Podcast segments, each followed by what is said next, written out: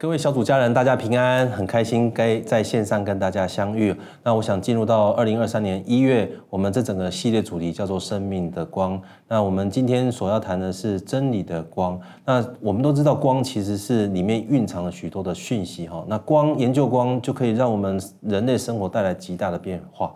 那么，那如果一个人研究真理的光呢？你看，那我想将会对我们的生命带来极大的影响。那么什么是真理呢？我想在这个世界当中，世界当中有许多的论述跟说法，但是在神的国度，在圣经里头，真理就是神的话，而且真理它不是一条河流，真理是一块磐石。那有愿真理的光可以成为我们脚前的灯，路上的光哈。所以给大家今天第一个标题就是真理的光是照亮唯一的道路，因为耶稣说：“我就是道路、真理、生命，若不借着我，没有人能到父那里去。”也许在面对人生许多的挑战。特别是面对死亡的时候，我们不知道在人生画下句点的时候，之后要往哪里去？那之后还有路可走吗？那耶稣告诉我们说，他就是道路，就是真理，就是生命。当他面对这些人生最大的挑战，就是死亡，我们都知道有路可走。那么我们活着的时候，我们就不再觉得是毫无机会、没路可走了。我相信这是神给我们最大的祝福。第二个呢，就是当我们走上这唯一的道路的时候呢？神应允我们说，可以在父那里可以得着自由，所以在真理的光中，我们得自由。得自由，我们都知道付上许多的代价。翻开人类的历史，许多的这些人要争取人权也好，工作的自由也好，经济的自由也好，其实都是要付上极大的代价。而耶稣告诉我们说，我们要付上的代价，就是要常常遵守他的道。就是他的门徒，我们就能够明白真理，因为真理必叫我们得以自由。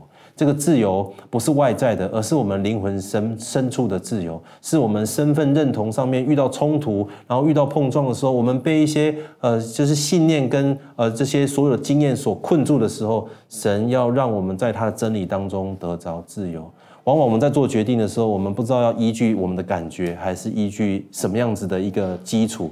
而我鼓励大家，在二零二三年，在做人做我们新的一年的规划的时候，我们不再是凭感觉，而是凭着神的话，凭着真理来做选择。而当我们找到这条路，也得着自由的时候，那接下来我们未来会发生什么样的变化呢？我深信真理的光必使我们跨越限制。其实有很多的限制是我们根本不知道的，因为我们的眼界有限，所以常常是我们看不见的地方就是我们最大的限制。而真理的光来了，就照亮了我们脚前，以至于让我们看见了，我们就能够跨出我们的步伐，以至于我们就能够跨越限制。我相信在圣经故事里面有许多的这些领袖，他们都是这么样经历神的。当他们经历到神与他同在、真理的光在他们身上的时候，他们就能够跨越限制。从约书亚、从摩西，然后从约瑟、从大卫到基甸，甚至连耶稣，人们都认出他身上有神同在。而这个神同在不是抽象的，是他所行的、他所做的、他所说的都与别人不一样，以至于人们认出有神的同在。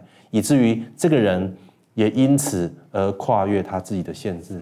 鼓励各位家人在二零二三年新的一年，可以拥抱真理的光，让真理的光成为你脚前的灯，路上的光。我们一起来祷告。